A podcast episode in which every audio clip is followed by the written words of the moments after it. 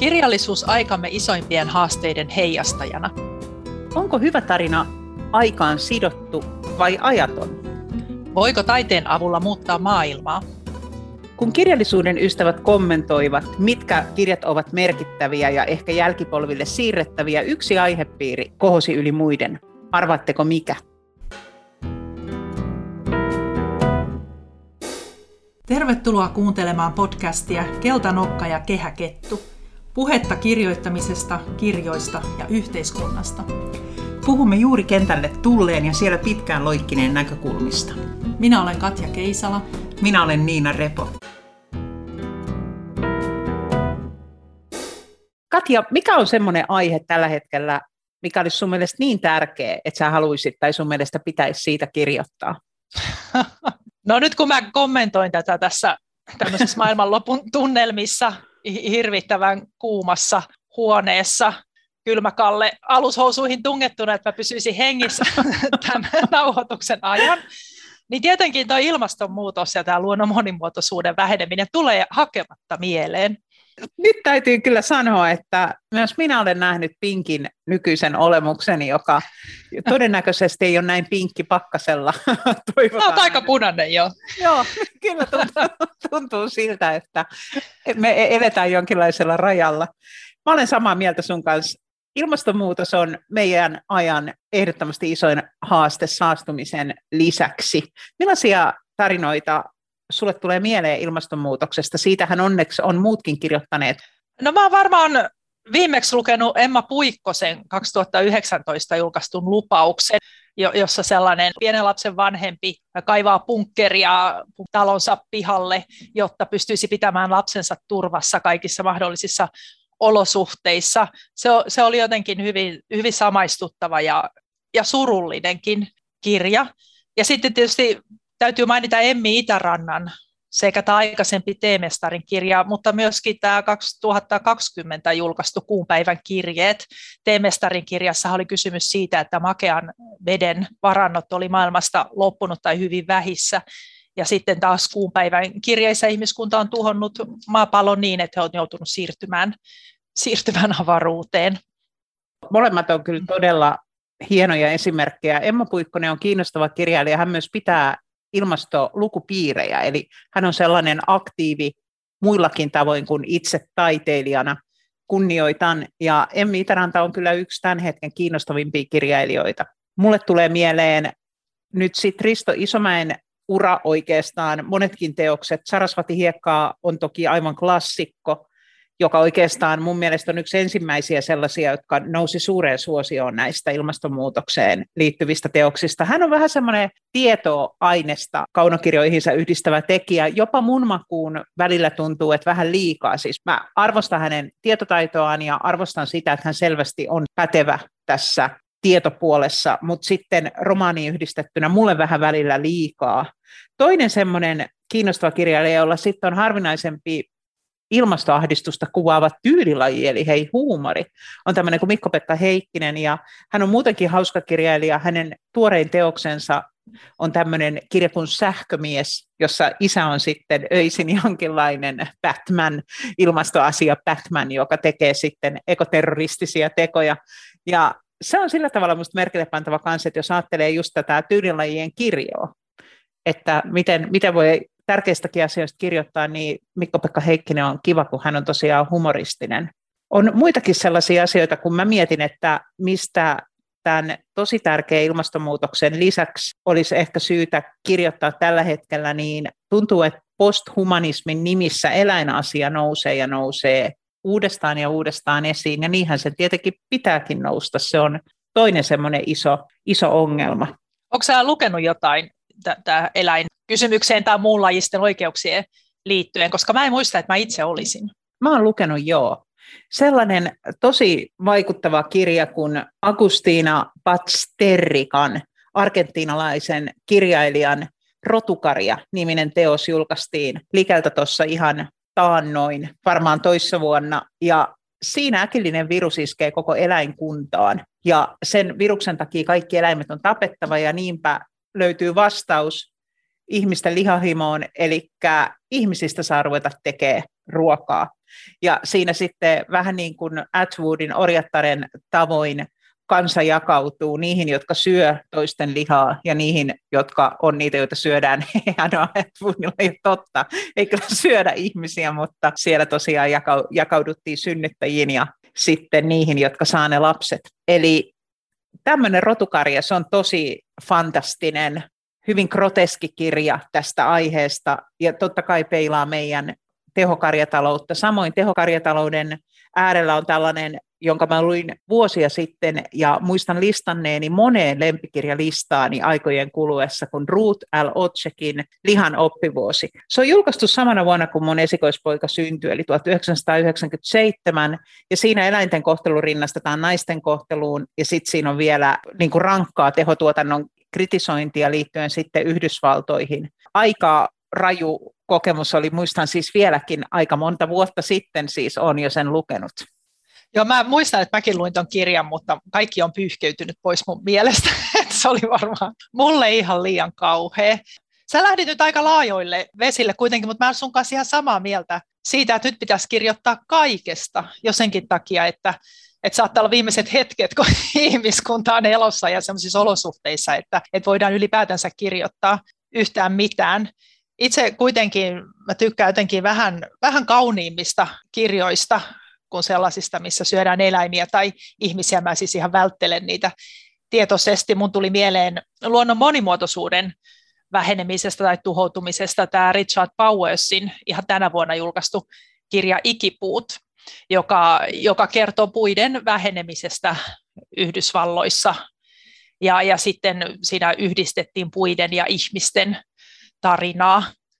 Se oli aika vaikuttava. Siinä muun muassa kerrottiin punapuista ja aktivistit, kun ne, ne kiipesi sinne punapuun latvaan estämään niitä kaatoja punapuiden sahaamista, niin, niin siinä kuvattiin tosi hienosti, kuinka siellä punapuun latvastossa on, on ihan oma ekologinen järjestelmänsä, että siellä on esimerkiksi lokeroita, mihin kerääntyy vettä ja missä elää vesieläimiä. Se oli hyvin, hyvin ihmeellinen ja vaikuttava kuvaus ja siitä lähtien mä oon katsonut näsinneulaa, joka näkyy mun ikkunasta sillä silmällä, koska punapuut saattaa olla yhtä korkeita kuin näsinneula. Mä oon itse ollut joskus punapuumetsässä ja se on aivan uskomatonta, mutta nyt mulla on vaan tämä näsinneula.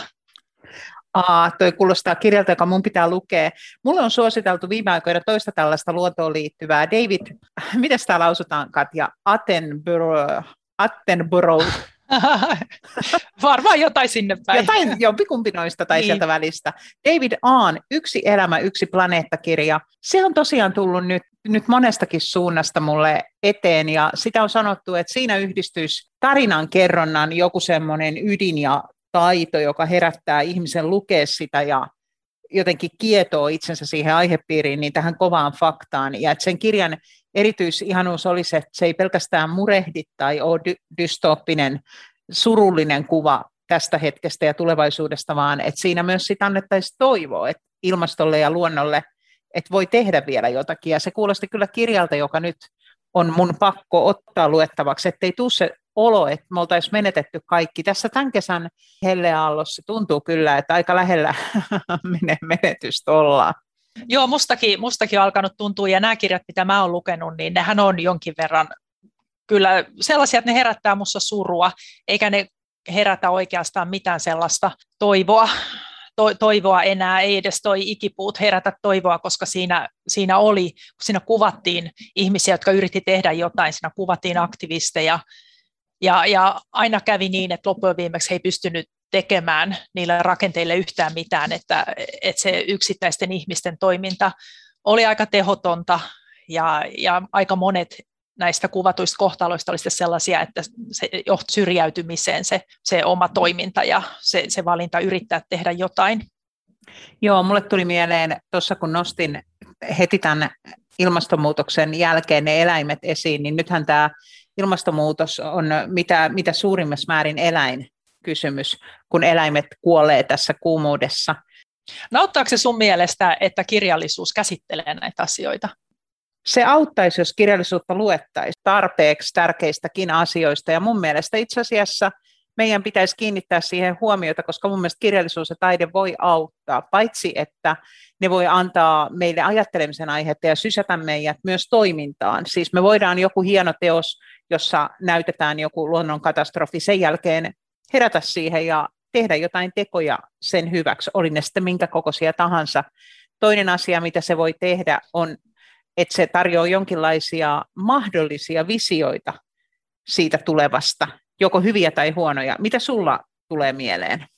No kyllä mä ajattelen, että ihmis, ihmisenä oleminen ja ihmiselämä on monessa mielessä siis hyvin symbolista ja, ja meillähän on tosi tärkeää se, että mitä me uskotaan maailmasta, ei, ei sekä niinkään, että minkälainen maailma on. Ja, ja sen takia on tosi tärkeää käsitellä hyvin laajoja ja syviä kysymyksiä. Ei ainoastaan näitä tämän päivän ajan ongelmia, vaan ihan sitä, että mitä elämä on, mitä, mikä ihminen on, tämän tyyppisiä kysymyksiä. Ja nämä ovat sellaisia kysymyksiä, että niihin pystyy antamaan vastaukseen mun mielestä vaan taiteessa. Että se, se vastaus ei tule missään luonnonlaeissa tai se ei tule matematiikasta tai se, se ei ole mikään kaava.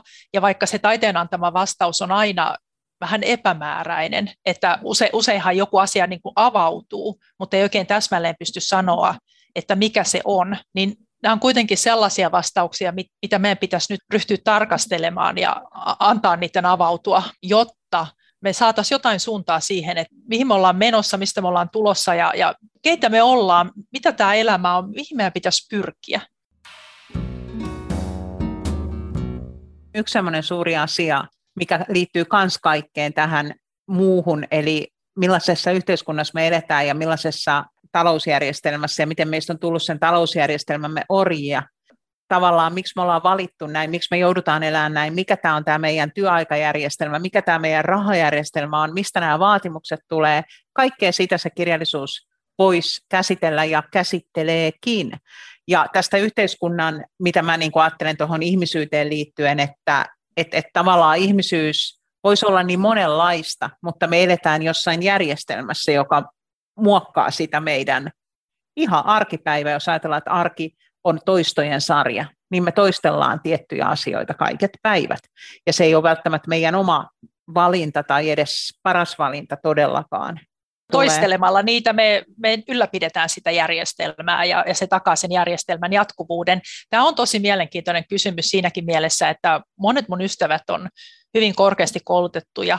Itse asiassa hirveän monet on ihan tohtoreita ja, ja heidänkin kanssaan usein mietitään, että mitä tämä on, kun, kun tuntuu, että mitään ei voi tehdä, että mihinkään ei voi vaikuttaa. Ja se on aika, aika käsittämätöntä, että et, et joukko tohtoreita tuntee, että ei, mihinkään ei voi vaikuttaa. Ja että tässä me nyt vain odotellaan kädet ristissä, että maailman loppu tulee. Joo, se on ihan totta. Kun mä oon töissä yliopistolla, niin mä oon monesti miettinyt, että se, että vaikutettaisiin, pyrittäisiin kertomaan tekemään tällaista, mikä onkin yliopiston yksi tehtävä, eli se yhteiskunnallinen vaikuttaminen. Yritettäisiin kirjoittaa, yritettäisiin tehdä elokuvia, yritettäisiin tuoda ulos ne tutkimustulokset ja ne löydöt, joita siellä koko ajan tehdään, jotka liittyisivät parempiin ratkaisuihin tai johonkin sellaiseen tuhon pysäyttämiseen mahdollisesti, että ne tuliskin julkiseen tietouteen. Ja tässä mun mielestä edelleen, niin kuin noin mun esimerkit kertoi, niin mä uskon siis tällaiseen yleistajuiseen lehtijuttuihin, mutta kaikkein eniten mä uskon tällä hetkellä niin sanottuun luovaan tietokirjoittamiseen, joka yhdistäisi tämän meidän tarinan voiman faktojen voimaan. Eli sieltä tulisi molemmat, ja silloin ihmiset pysähtyisivät niiden äärelle, ja noi tohtorit sanon niille kavereilleen, että rupeisi harrastamaan luovaa tietokirjoittamista ja löytäisi foorumin niille, niin kyllä ne sitten voisi ruveta mielipide vaikuttaa. Tuota, luova tieto kirjoittaminen on varmaan semmoinen, mikä ne ei ole refere-julkaisuja, niistä ei saa yhtään pistettä, ja semmoisen, semmoisen kun laittaa vuoden tai pari työaikaansa, niin sen jälkeen ei tarvitse enää töitä hakeakaan. Hei, no mutta maksaahan lehdet niistä 167 euroa. No niin. Mulle tulee mieleen muutama kirjailija, jotka kannattaisi mainita tässä yhteiskunnan yhteydessä. Juha Seppälä, jonka klassikkoteos suorastaan on tämmöinen kuin supermarketti. Ja se on ihan siis tämmöistä kapitalismin kritiikkiä sieltä jo vuosien takaa. Mitä sulle tulee mieleen? No ensinnä tulee Laura Gustafssonin 2020 julkaistu Rehab, joka kertoo kuluttamisesta ja, ja ihmisyyden etsimisestä ikään kuin sen kaiken tavaran ja roskan keskeltä. Sitten mä tykkään hirveästi lukea Marina Levytskaa. Sammakko julkaisee itse asiassa hänen suomennettuja romaanejaan kuin Oma maa mansikka.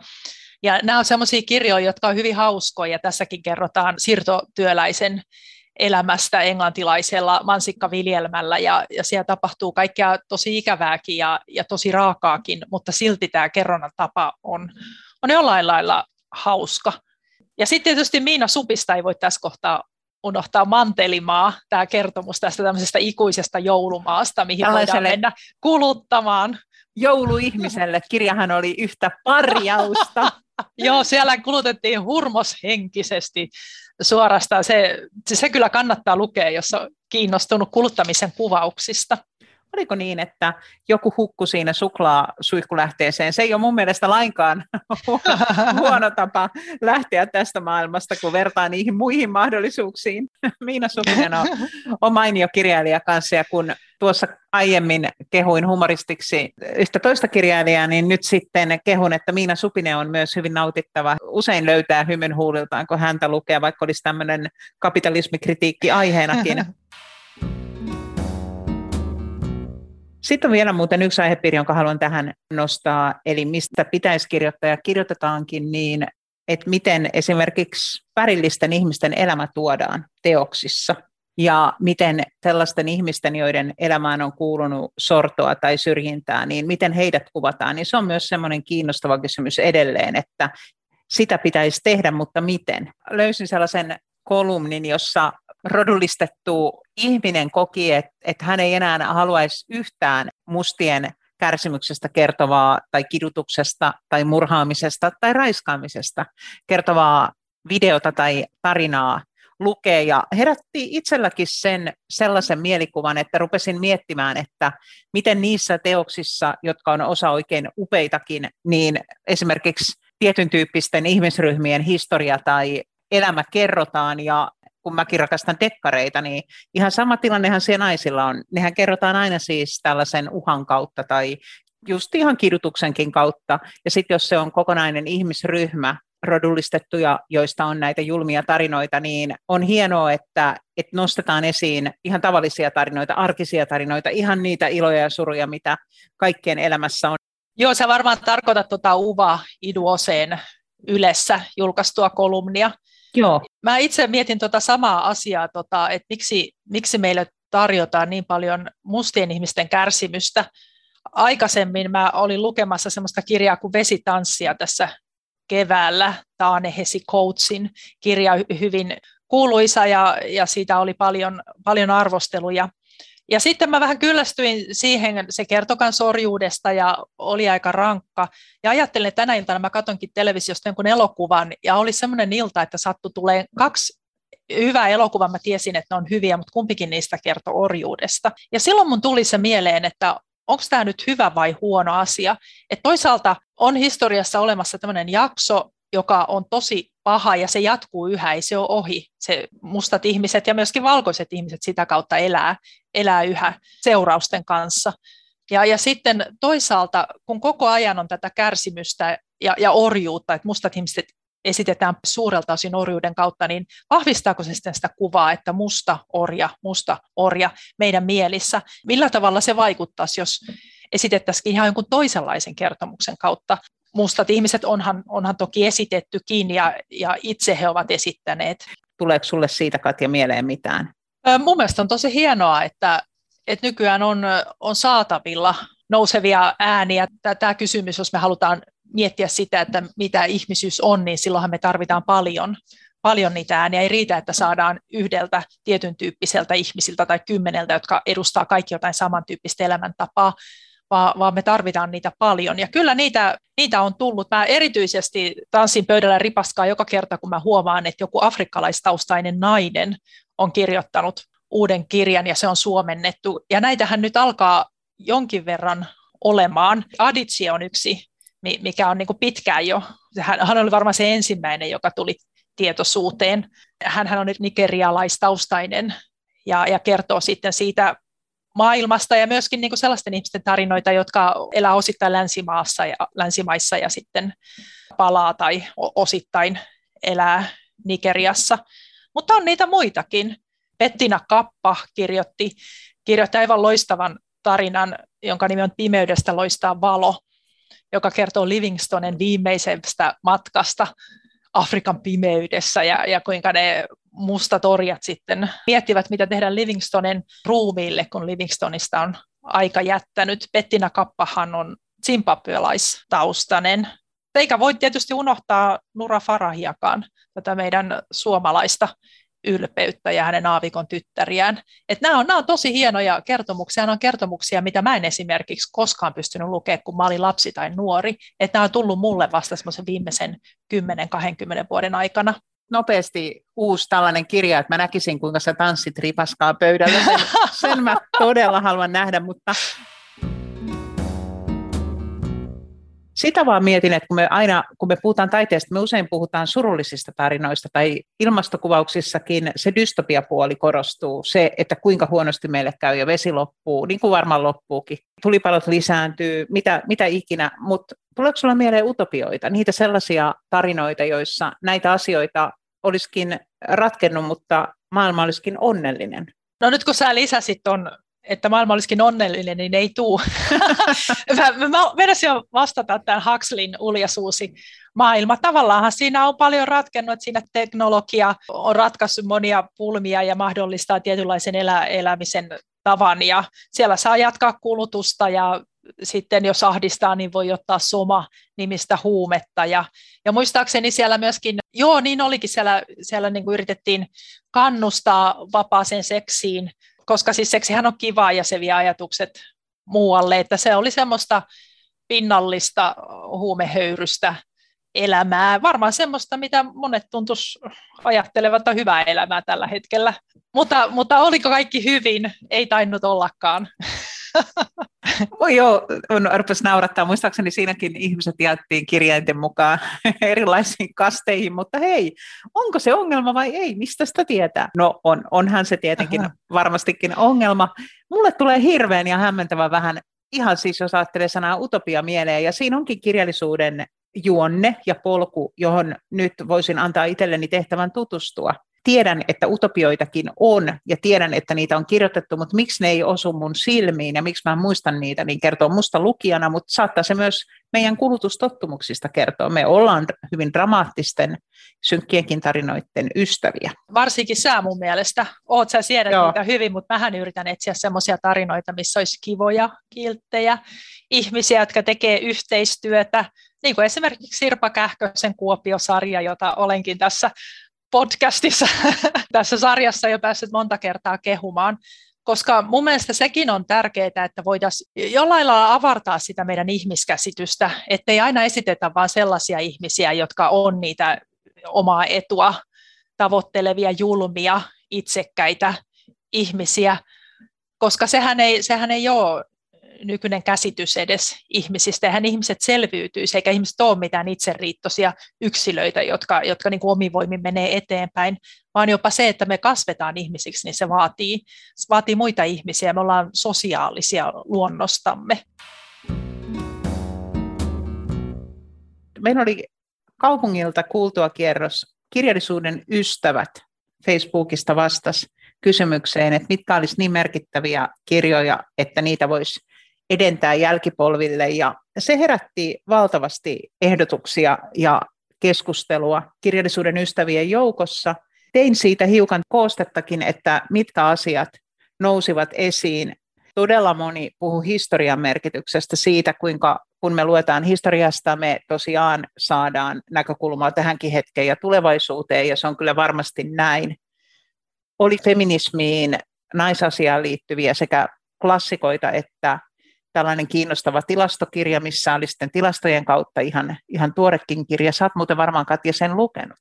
Sä tarkoitat varmaan näkymättömät naiset, kirja Caroline Criando Peresin tietokirja, jossa esitetään, kuinka monella eri tavalla naiset on jätetty syrjään, kun yhteiskunta on suunniteltu. Ja se on kyllä tosi silmiä avaava kirja jopa mulle. Mä olin aivan, to, siis todella vihainen luettuani sen.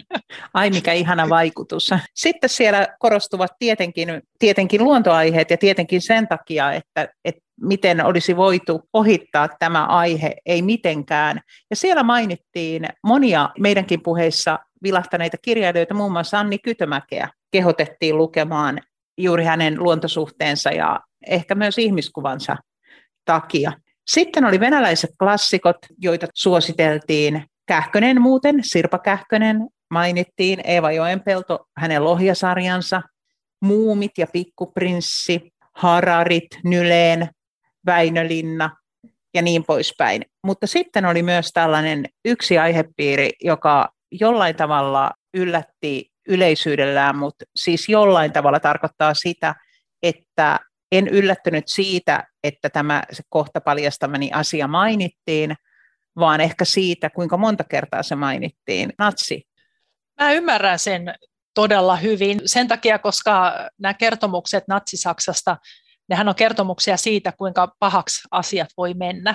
Ja se oli joku niin järkyttävä tapahtuma, että mun mielestä se on yksi koko maailman tärkeimmistä kysymyksistä miettiä, että miten tämä oli mahdollista ja miten voidaan estää, että tämä tapahtuu koskaan enää. Ja sitten myöskin se, että, että nykyään hän on niitä ihmisiä, jotka flirttailee fasismin kanssa. Mulla on jäänyt hyvin epäselväksi, että ymmärtääkö he sen, että, että teoilla ja seurauksilla on joku yhteys. Että et ne ei voi tehdä mitä vaan ja sanoa mitä vaan ilman, että sillä on seurauksia. Ja, ja että, että ne seuraukset voi olla karmeita tuollaiset ajatukset kyllä herää ja mä kans ymmärrän, tuollainen järjestelmällinen rikos ihmisyyttä vastaan, kansanmurha, mitä natsit toteutti juutalaisia vastaan, niin on kyllä vailla vertaansa siinä oikeastaan varmaan monessakin asiassa, mutta sitten, että se korostuu ainoana kansanmurhana tuolla meidän kyselyssä, niin viittaa tietenkin myös siihen, että, että se on meidän kulttuuripiirin kansanmurha. Eli, eli sitten jollain tavalla itselle heräsi se ajatus, että meidän varmaan pitäisi löytää ja etsiä käsimme ja päästä lukemaan myös niistä muista kansanmurhista, joita tapahtuu Euroopan ulkopuolella ja eri mantereilla ja joita tapahtuu edelleen sotien yhteydessä. Eli tällainen ajatus vaan tuli, että, että samaan aikaan kun se ei yllättänyt, niin tuli se tunne, että paljon muutakin tehdään ei ehkä samassa mittakaavassa, mutta myös isoissa mittakaavoissa. Että ei sinänsä kauhean, kauhean tämmöinen onnellinen tilaus tullut nyt, kirjoittakaa meille kansanmurhista. mutta... Siellä muuten mainittiin Khaled Hosseinin tuhat loistavaa aurinkoa, mikä kertoo Afganistanin historiaa, ja sitten siellä myöskin mainittiin Aditsien, tosin, tosin tämä hänen kirjansa meidän kaikkien pitäisi olla feministei, mutta Aditsia hän on kirjoittanut myöskin esimerkiksi puolikaskeltaista aurinkoa, joka kertoo Biafran sodasta, ja siinä, siinä kyllä listittiin varsin vapaasti ihmisiä, että, että siihen voi tarttua, jos kaipaa kansanmurhaa. Tähän nykyiseen tilanteeseen, missä olemme nytten vuonna 2021, eli pandemiaan, niin Katja, sun lemmikkikirjailija mainittiin. Jose Saramakon kertomus sokeudesta oli oikein erikseen nostettu, ja siinä luki, että ei ole vieläkään liian myöhäistä luetuttaa tätä meillä, koska elämme keskellä sitä tilannetta, joka tässä kertomus sokeudessa kirjasta on. Eli tämä meidän kommentaattori mainitsi, että täällä on tuntematon sairaus, joka leviää kuin rutto. Sairaat eristetään, ruoka tuodaan ovelle, jos tuodaan, ja kukaan ei halua olla tekemisissä sairastuneen kanssa. Ihmisen raadollisuus tulee esiin, kuten myös taipumus olla muita parempia, kontrolloida muita pandemian varjolla, aivan kuten nyt. Nyt sitten lukulautaselle ehdottomasti kertomus sokeudesta nopeasti. Joo, siis kaikkien pitäisi lukea kaikki Saramakon teokseksi, mutta kun sä sanoit, että mun lempikirjailija, niin mä vedin jo täällä henkeä, mä olin sanomassa Imre Kertes, koska hänetkin mainittiin, mutta tosiaan menee tähän natsisaksaan, mutta sen verran haluaisin mainita, että Kertes, hän itse oli Auschwitzista ja sitten, sitten paljon käsitellyt sitä romaaneissaan ja muissa kirjoissaan. Vaikka häntä kiinnostaa käsitellä se, että miten se on mahdollista ja miten miten jatkaa siitä eteenpäin, niin hän myöskin mun mielestä käsittelee sitä, että mitä on arvokas ihmiselämä ja mitä on ihmiselämä ylipäätään. Mä, mä siis sen takia korostan tätä, että, että mä pelkään, kun meillä on nyt niin isot ongelmat, ja jos, jos nyt tulee semmoinen hetki, että me päätetään ne ratkaista, niin mä aika helposti varmaan lähdetään taas sipilöimään, eli Eli tämä on siis tämä sipilöinti on mun termini sellaiselle toiminnalle, missä on ongelma ja sitten rynnätään sen kimppuun tekemään mitä tahansa. Ja sitten kun se ratkaistaan, niin siitä on syntynyt vähintään kymmenen ongelmaa lisää, joiden kimppuun me rynnätään. Ja, ja ajattelu, kun on kielletty, se on ihan turhaa ajanhukkaa, niin taas tulee uusia ja uusia ongelmia. Ja loppujen viimeksi meillä on paljon ratkaisuja, mutta meillä on vielä enemmän ongelmia. Eli sen takia mä korostaisin taiteen merkitystä sitä, että astuttaisiin taaksepäin, mietittäisiin näitä peruskysymyksiä, niin vaikka ne on kuinka epämääräisiä, ja vaikka ei me saada mitään tarkkoja, tarkkoja vastauksia, niin mietittäisiin, että mikä on ihminen, mitä on elämä. Tuntuu, että silloin kun ajat menee tiukaksi, niin jotenkin helppo, helppo leikata juuri kulttuurista ja taiteesta, että mitäs niillä tehdään pääasia, että on leipää ja, ja lämpöä. Mutta mun mielestä juuri silloin, kun ajat on tiukat, niin siitä kulttuurista ja taiteesta pitäisi pitää vielä tiukemmin kiinni. Kyllä, ja jostainhan se toivo on saatava. Se on niin kuin se ikkuna, joka avautuu maailmaan, se taide. Ja mä en ymmärrä sitä, että taide olisi se, joka ensimmäisenä sieltä pudotettaisiin tiukkoina aikoina, kun sitä nimenomaan ei pitäisi pudottaa ollenkaan, ei, ei missään nimessä. Semmoinen kirja, joka jakoi kirjallisuuden ystävät, minut ja sinut, oli yksi klassikko, Kärpästen herra, joka voitti Nobelin kirjallisuuspalkinnonkin aikanaan, on William Goldingin romaani, julkaistu vuonna 1954. Ja Kärpästen herrahan on jonkinlainen klassikko, jonka muun muassa mä oon lukenut varmaan jo koulussa. Ja mähän pidin sitä julmaa tilannetta, missä poikajoukko haaksirikkoutui saarelle ja aika pian sivistyksen painolasti heidän harteiltaan putosi ja meno muuttui hyvin julmaksi mä pidin sitä ihan mielettömän vaikuttavana lukukokemuksena ja luetuttaisin vieläkin lapsillani. Mitäs mieltä sä olit? Saanko mä polttaa sen kirjan? Apua! No se on nyt näitä helteillä helppoa. Syttyy helposti. Syttyy helposti. sitä kirjaa, mä vihaan sitä. Sitä on pidetty sellaisena esimerkkinä siitä, millainen on ihminen. Että ihminen on tämmöinen, että kun sivilisaatio, sivilisaatiosta päästään vähän eroon, niin sieltä sieltä syntyy semmoinen hirviö, joka maksimoi omaa etua ja, ja puukottaa, puukottaa toisia selkään. Tässä Kärpästen herrassahan käytetään tätä tämmöistä Hobsin 1600-luvulla keksimää anarkian käsitystä, joka menee näin, että kaikkien sota kaikkien vastaan. Ja, ja tämä kaikkien sota kaikkien vastaan, sehän, sitähän käytetään koska se on, siis on oikeutus valtiolle. Tämän takia me tarvitaan valtio, joka pitää järjestyssä yllä, koska muuten ihmiset puukottaisi toisiaan selkään jatkuvasti ja koko ajan ja loppujen lopuksi kaikki kuolis. Mutta, mutta siis tämähän on yksi käsitys ihmisestä ja tämä ei ole sellainen käsitys, mikä on nykyaikainen käsitys ihmisestä. Ihmiset pystyy toimimaan yhdessä ja ne on aina pystynyt. Ei ne olisi elänyt 1600-luvullekaan asti, jos ei ne pystyisi toimimaan yhdessä. Ja, ja ihmiset kehittää ihan itse erilaisia strategioita ja, ja ratkaisuja välillä ilmeneviin konflikteihin. Ei se ollenkaan mahdotonta.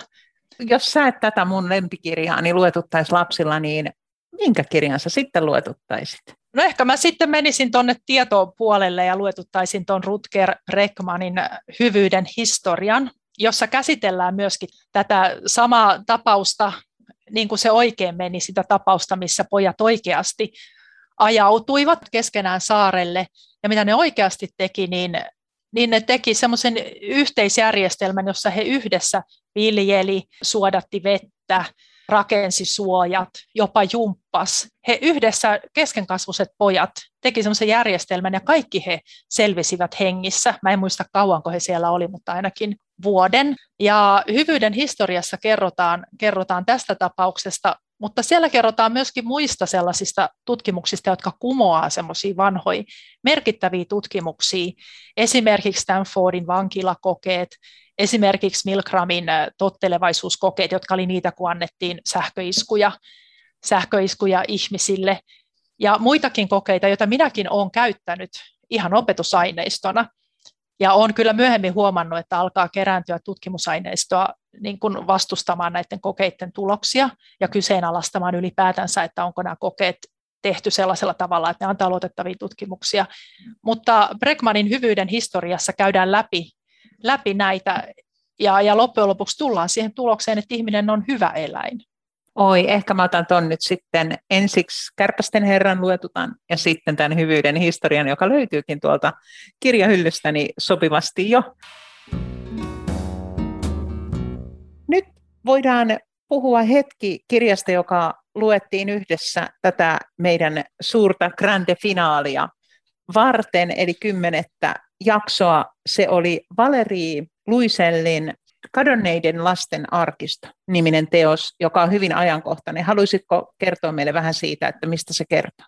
Joo, mä voin, yritän lyhyesti kertoa. Tämä oli mun mielestä hyvin innostava teos, joten on vaikea kertoa sitä lyhyesti, mutta se kertoo avioparista, jotka kahden lapsensa kanssa ajavat läpi Yhdysvaltojen, ja kumpikin näistä vanhemmista tekee sellaista työtä, että he dokumentoi, eli toinen dokumentoi alkuperäisasukkaiden kaikuja, jotain mitä on ollut, mutta mikä on kadonnut, ja toinen sitten dokumentoi siirtolaislasten kohtaloita.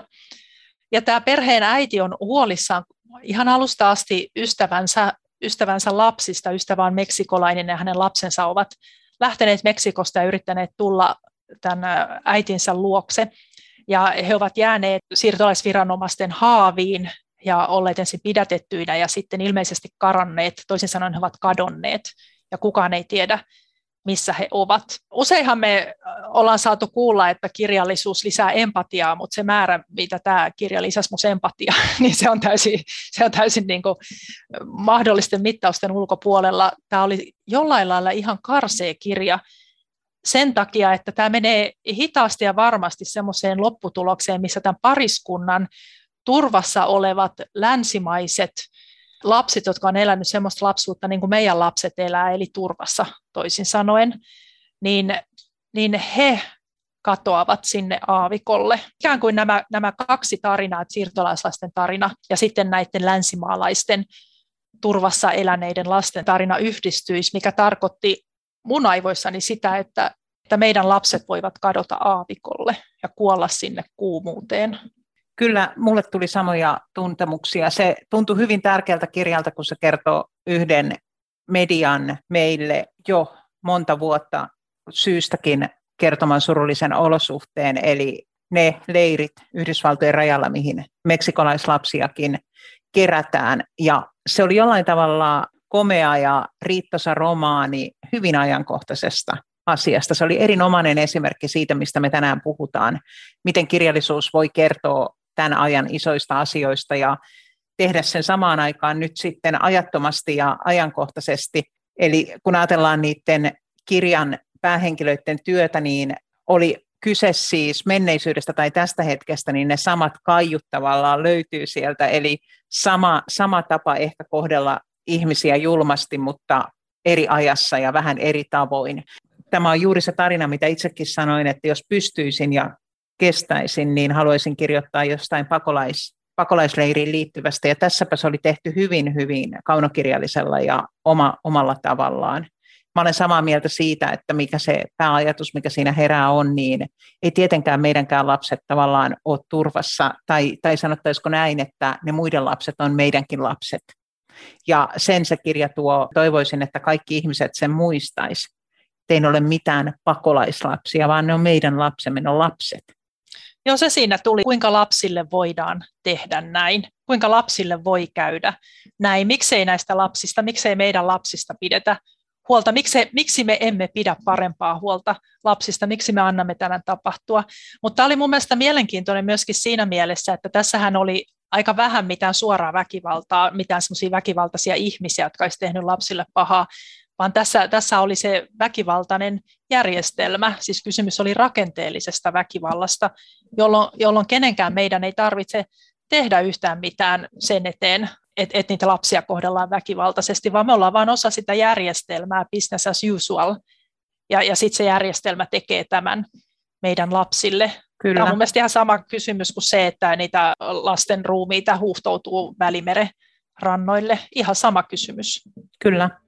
Jakso 10 pyrki käsittelemään kaikki tärkeät asiat kaikesta, kaikkien mahdollisten kirjaesimerkkien kautta ja toivottavasti onnistuttiin siinä. On ollut todella Katja ihana keskustella sun kanssa 10 tuntia tai 100 tuntia kirjoista ja kirjallisuudesta ja vähän yhteiskunnastakin. Ja tämä podcast on avannut monella tavalla omia, omia silmiä, silmiä ja laittanut kaikenlaisia ajatusprosesseja liikkeelle. Kiitos. Kiitos Niina. Tämä on ollut erittäin miellyttävää. Ehkä jatkamme tästä tulevaisuudessa. Kyllä, tuotantokausi kaksi, kaksi näkee päivänvalon, kunhan helle loppuu. Joo.